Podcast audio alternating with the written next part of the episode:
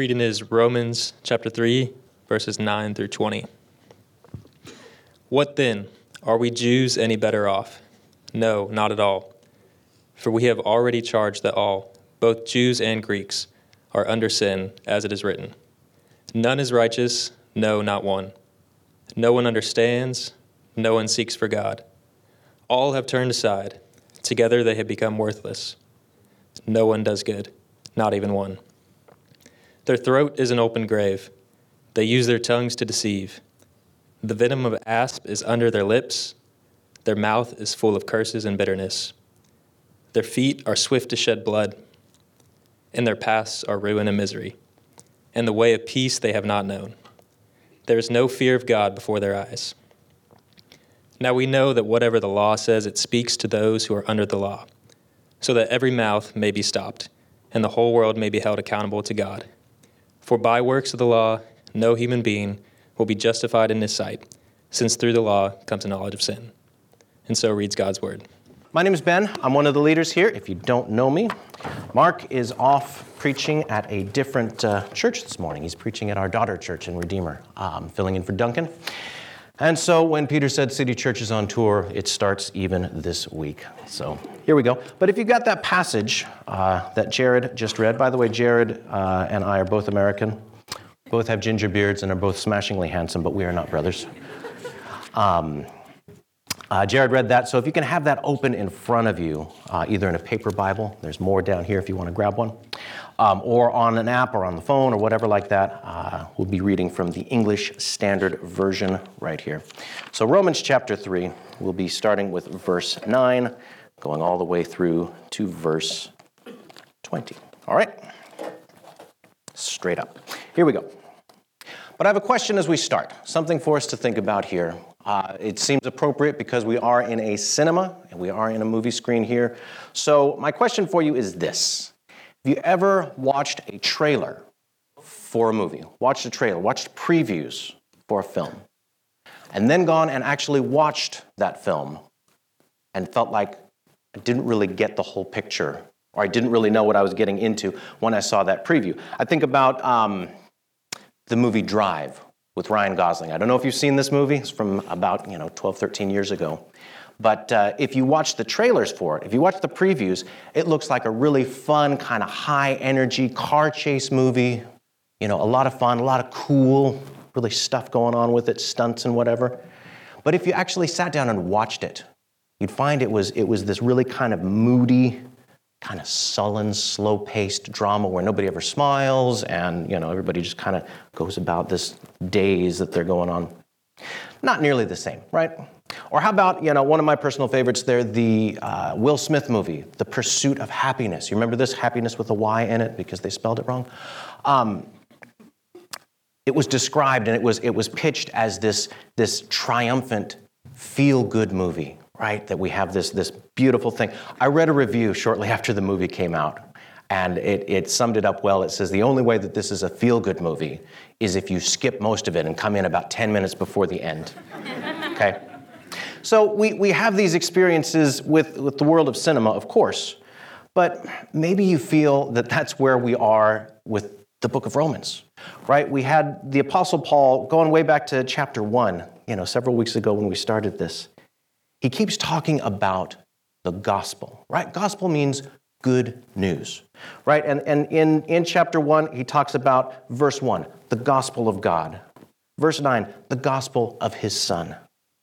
He says that he's eager to preach the gospel. And he says that he's not ashamed of the gospel. So this is, this is shaping up really well. This is going to be a book all about this, this good news. But about halfway through uh, chapter one, about 17 verses into the mix here, we start into this long dissertation that is basically a collection of all kinds of bad news. Right? So we have 17 verses proclaiming good news, followed by now 64 verses of bad news. So, what we've been trying to do in all of this is try to get a handle on the question who is able to stand before a holy and perfect God? Let's review it. Let's go back through all of the, uh, all of the stuff that we've seen so far. Because the second half of chapter 1 looked at what we might call the immoral person, okay? This is someone who is kind of fundamentally against God's rule in their life, you know, vehemently opposed to it. It says that they've exchanged the truth for a lie. Says that they've exchanged what's natural for what's unnatural. It says that they've exchanged worship of the Creator for worship of created things.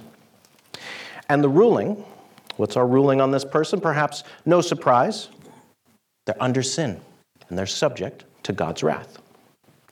So, I mean, maybe that's, maybe that's understandable. It all makes sense. So we bring, we bring in another contestant, another, another player comes onto the field here, and we see the beginning of chapter two, we have maybe the moral person.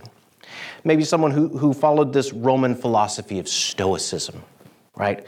Live with generosity, not just thinking about yourself, adhere to a, a strict ethical and moral code. But we saw in chapter 2, even though there's all of this good behavior on the outside, God looks to the secrets of our heart. And so, what's the ruling on this person? Well, hmm, again, under sin, subject to God's wrath. Well, that might have come as something of a surprise to the first readers of this book, but there's still one more contestant to enter the arena. The second half of chapter 2, we have now a member of God's covenant community, member of his chosen people, someone who knows the law, someone who studies the Old Testament scriptures, goes to synagogue, someone who's been circumcised, gone through all of the stuff. But even though they know God's law, Paul writes, they can't keep it either. So we see the same ruling for the Jewish person under sin, subject to God's wrath. Now, remember, Paul's writing this letter to a church that he doesn't know. This is not people that he's familiar with, but he's had enough interactions with people, he's had enough time sharing the gospel, particularly with Jewish folks, that he knows that this is going to shake people up. This is going to be something that surprises them. So it's almost like at the end of chapter two, he almost calls like a timeout, right? There's a play stoppage. Right? We're going we're to review the rules, going to look at the tape, we're going to see what's going on here, bring everybody on to, up to speed. So last week, Mark was looking at a series of these kind of implied questions. And these implied questions that the Jewish readers of this book would have had. And not just that Paul was having some kind of straw man argument with himself, these are probably questions that he got everywhere he went, every time he was engaging with, with Jewish people who were engaging with the gospel. And so the conclusion last week was that, yeah, while the Jews have an advantage in terms of knowing about God, it still doesn't undo this universal problem of sin. There's no kind of get out of jail free card just because you belong to the nation of Israel. And that brings us to where we are today. Okay? So before we get into today's passage, which I'll spoil it a little bit for you, this is the last of the bad news. We've had five weeks in a row looking at the bad news that Paul has for us in this. This is the last one. We're going to get into some good news next week. Spoiler alert, okay? But the question we have to ask ourselves, the question we have to look at uh, to figure out how to engage with this, you know, I think it would be real easy for us to just kind of skim through this, you know, read it with one eye closed. Okay, we've seen all this bad news. Let's leave it. Let's, let's, let's, let's move on to something a little bit more upbeat. But I'd encourage us all to do what we can to engage with the bad news. I mean, obviously, it's, it's part of God's word, so it's important. It's there for a reason. But I think that reason is to get us primed, to get us ready for the grace that's going to be coming starting next week. Spoiler alert, okay? This section of the letter is kind of like a group photo that shows all of humanity. If you're ever in a group photo, what do you do when you see when you see that group photo? The first thing you do is you look for yourself, right? So let's do that. Let's let these these five uh, passages that we've done over the last five weeks be that group photo. Let's look carefully at these examples that Paul has trotted out for us. Where do we see ourselves? What can we identify from our own experience? Because I have to think if we're honest with ourselves, if we're really engaging with it, we're going to see a lot that we recognize. Do I sometimes live like God isn't there? Yeah. Do I sometimes deny the truth? Do I sometimes value created things more than the Creator? Yeah. Every time I sin, that's, that's what I'm doing, that's what I'm living out.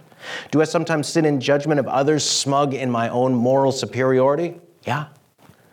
Do I sometimes feel like, oh, of course God chose me, why wouldn't He? Where do you see yourself? Where do you see yourself in this group photo? We should really come through these, these chapters. This is basically two solid chapters from the middle of chapter one to the middle of chapter three.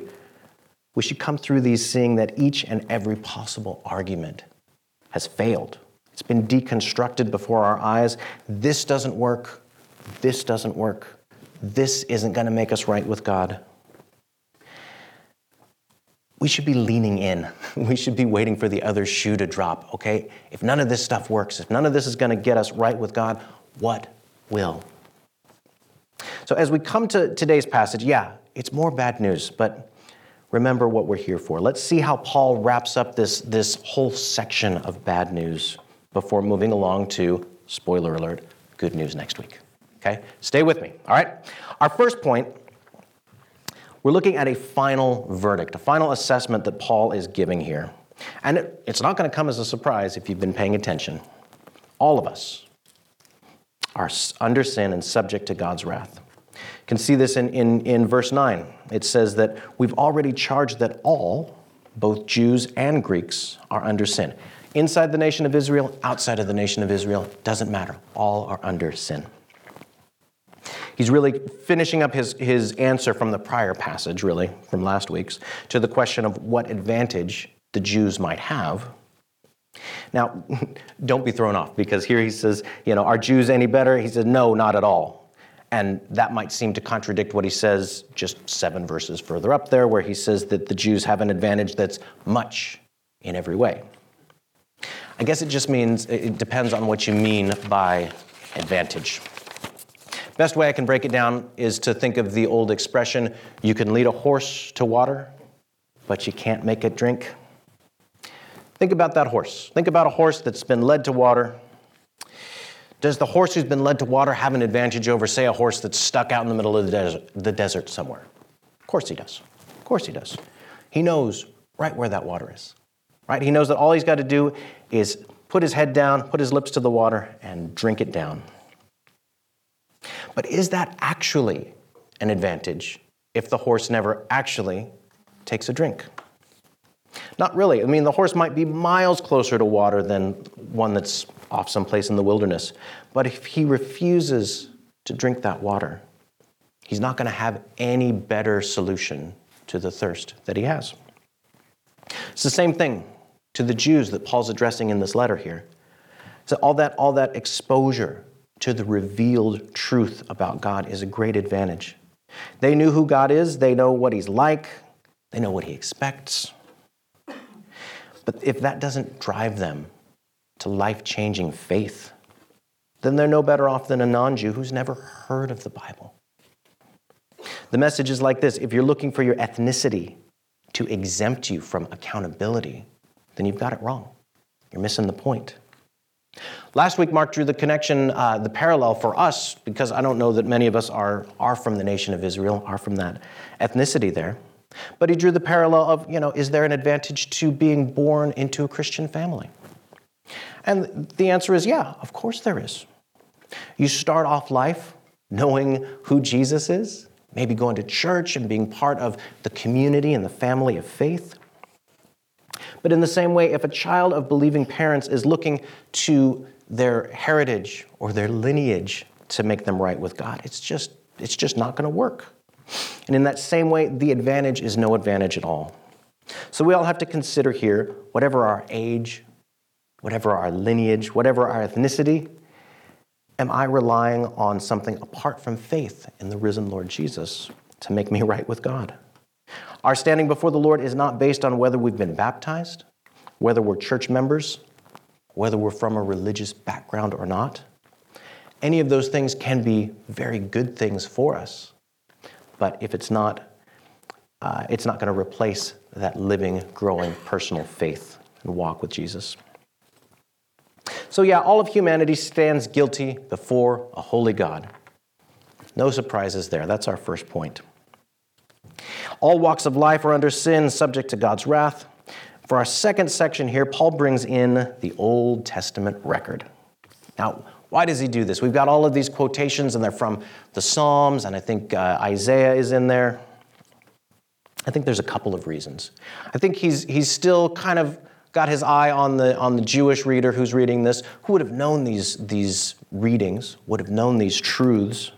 He's saying, hey, even your own scriptures, your own texts are testifying against you. But I don't think it's only for the Jew. I think he's also bringing the Gentiles into this discussion as well. I think he wants everyone to see this isn't some new thing that he's just kind of making up on the fly. This isn't an innovation that's brought on, you know, by this new group of Christians here. This is something that goes all the way back to the fall of man. This is something that's always been the way it was.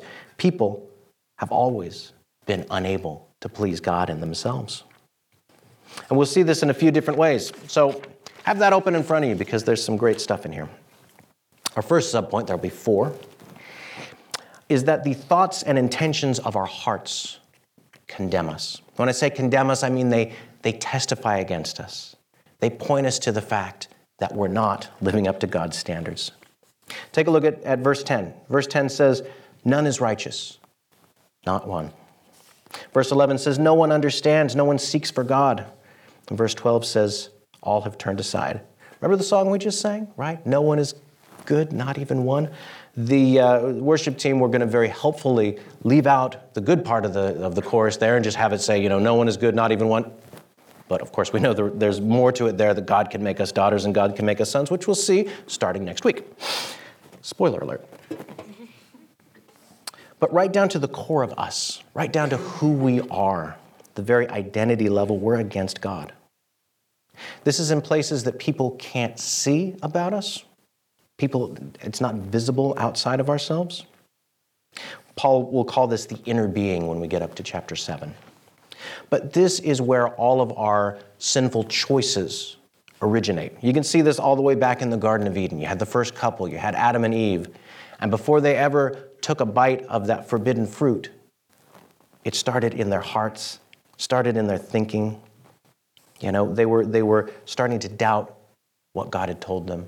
They were starting to look for something better than what God had offered them. And then, of course, that manifested itself in behavior. But all of sin starts in our hearts, in our minds, in places that no one can see. All of our sins do this. And so that's our first little subpoint there that our, our thoughts and the intentions of our heart speak against us here. Second, we see Paul move into stuff that's visible, or maybe we should say audible, because you can see imagery in verses 13 and 14 that look at all these different parts of the body that are involved in speech, right? We've got the throat and the, tongue and the lips and the mouth. So the second subpoint here is that our words condemn us. We know this about ourselves. We don't have any questions. Do we speak words that cut each other down sometimes? Yeah. Do we speak words to each other? Do we speak words about each other that are harmful? One of the sad truths of the human experience, maybe, you, maybe you've experienced this yourself, I'm sure you have.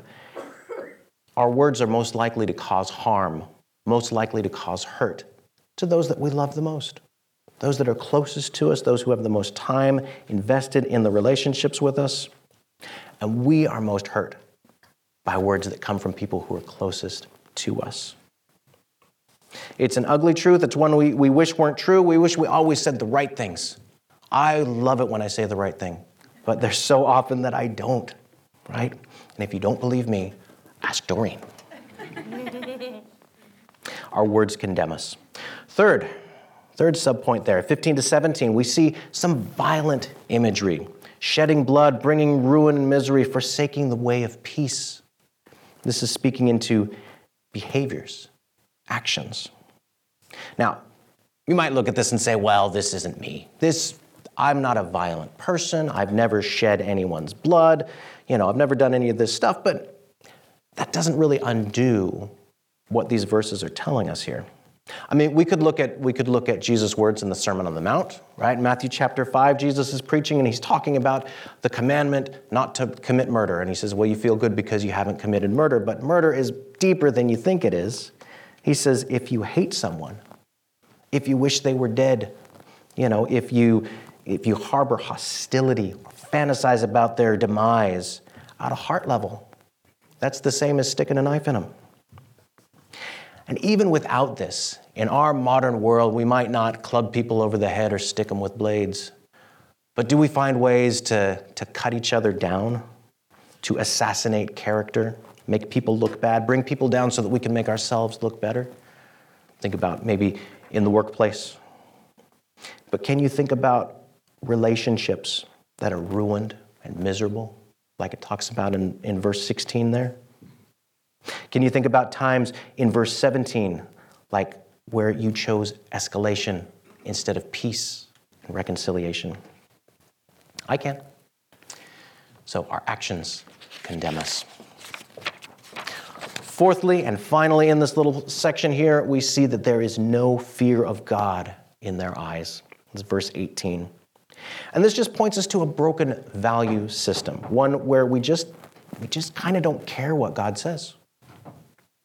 I, I don't want to. I don't want to give us a wrong idea of who God is in this. When we think about the fear of God, that can seem like some some terrible thing. Like God is this, you know, sky tyrant who sits on his throne on high and just wants to instill fear and terror and and and, and panic in everyone's heart. That's not the God of the Bible, right? Even just a chapter ago, we were reading that it is God's kindness that brings us to repentance right? And we can see all through Scripture references to God being merciful, merciful and gracious, and you know, slow to anger, abounding in steadfast love.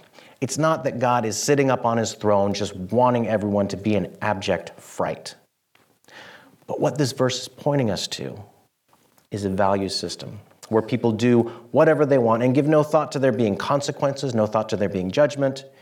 It kind of points us back to the end of chapter 1 with the immoral person there. So here we see that our drives and our value system also condemns us. So let's review this, this uh, whole point here. Our thoughts, our intentions, our words, our actions, our drives, and our values all testify against us. They all demonstrate that we're unable to meet God's perfect standard. They condemn us. And this is hard to swallow. I was talking to someone this week um, who said that before she came to faith, she used to get offended when someone would say, Oh, yeah, Jesus died so you could be forgiven. She's like, Forgiven for what? I never did anything. But the more we dig into this, we see that there is a deep truth. None of us is meeting the standard. What other people see condemns us, what other people can't see condemns us. We can look at it even in terms of relationships. We can split it up a different way if we want. And we can say that the, the first and the last subpoint are about our relationship with God. Right? We're, how, do, how do we relate to God? We don't seek Him, we don't fear Him, we don't please Him. And the, the ones in the middle are all about how we relate to one another, how we speak to one another, how we treat one another. It's almost like because we're not right with God in this vertical axis, that we're also not right on this horizontal axis. So all of it points to all of our experiences and all of ourself, and it's gone back all the way to the Old Testament, all the way to Paul's time, and continues to today. If we think we've never done anything wrong, it's because we don't have the right view of, of God's righteousness, His holiness.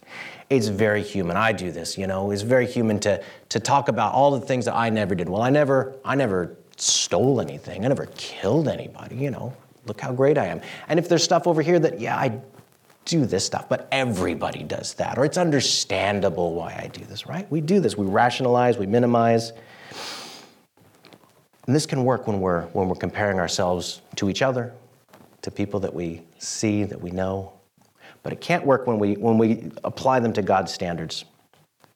So, what do we do? Right? What do we do when we've seen all this, all this crushing weight of bad news? How can we apply these verses and I think the best way that we can apply them is, like I was saying at the beginning, this is a, a, group photo, right? Where do you see yourself in it? And we can take these things on board as making Paul's point right? And just finishing up his, his argument here that all are under sin and all are subject to God's wrath. Still with me? Pretty heavy, right? But we're going to get to we're going to get to some good stuff and I promise not to leave you on a low note. So, the final couple verses in our passage look at the law. So, Paul was talking about the law back in chapter 2 and then he kind of got off on a sidetrack to talk about the Jews and what advantages they did or did not have. But essentially, the discussion back in chapter 2 was looking at the Jews who have the law, the Gentiles who don't have the law. And his point there is that it's not a question of who did or didn't receive the law, it's who actually follows the law, who actually obeys the law. And of course, as we've seen, none of us really can do it perfectly. But that brings up a question for us, and we have to be, we have to be wondering here as we come to verses 19 and 20 what then is the point of the law? right? Why is it there? We might not like the answers that we see first here. Look at this. It says, verse 19, the law is there so that every mouth may be stopped. Oh, that means I won't have any way to talk my way out of, you know, the fact that I'm a lawbreaker and I'm not right with God. Won't have any arguments left to make. Paul has gone through, you know, 64 verses here of, of arguments to be made and put them all down one by one right? The law speaks clearly, uh, it, it makes us all accountable to God. We can see in verse 20, it says that no one is able to be justified by following the law. Wow. So we've got this law that can't even justify us. But if we go on to the last phrase in our passage here, there's a little bit of hope here. Let's take a look at it.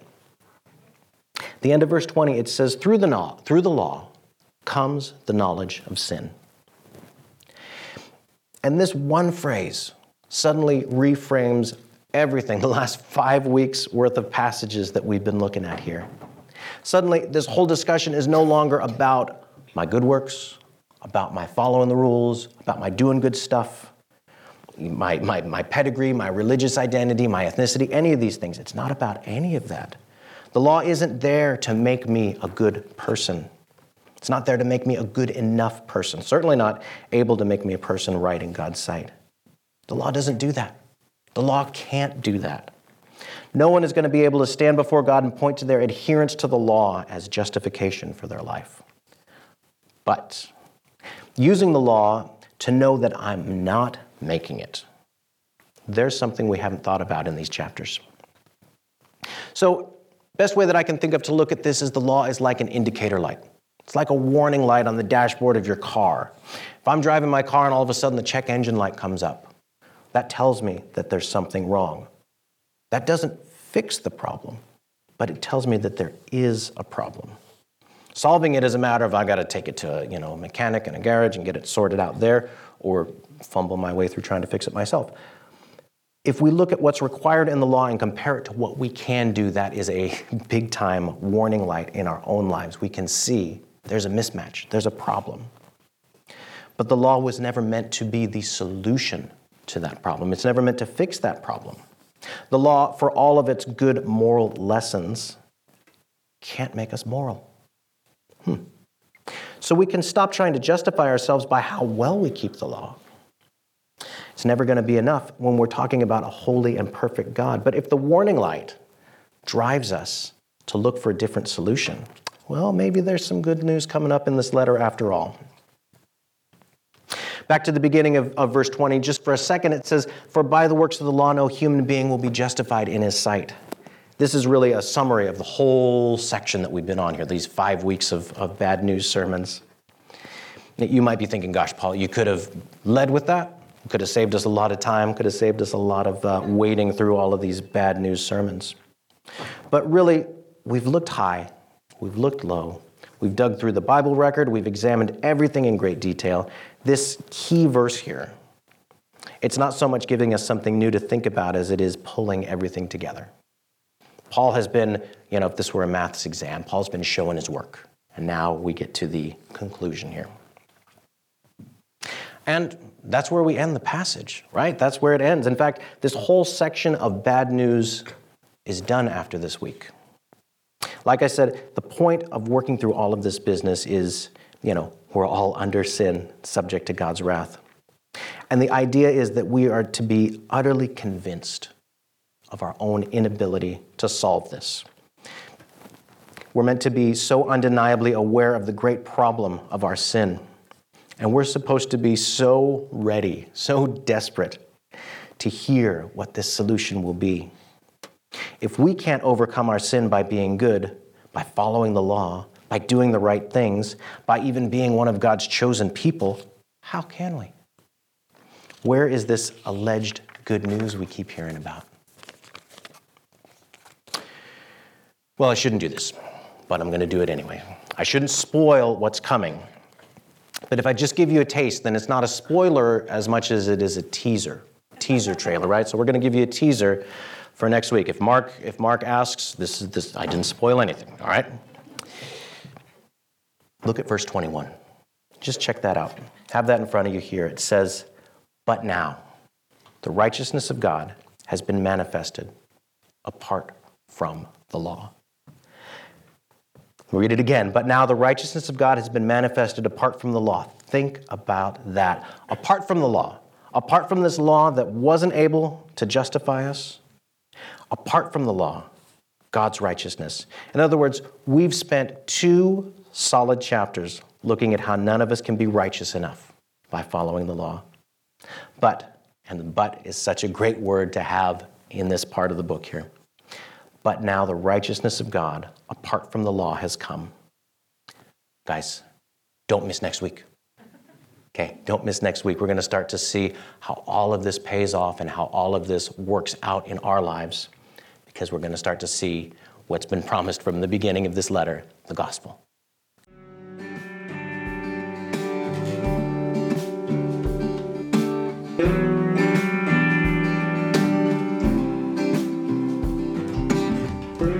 Thank you for listening to this week's sermon.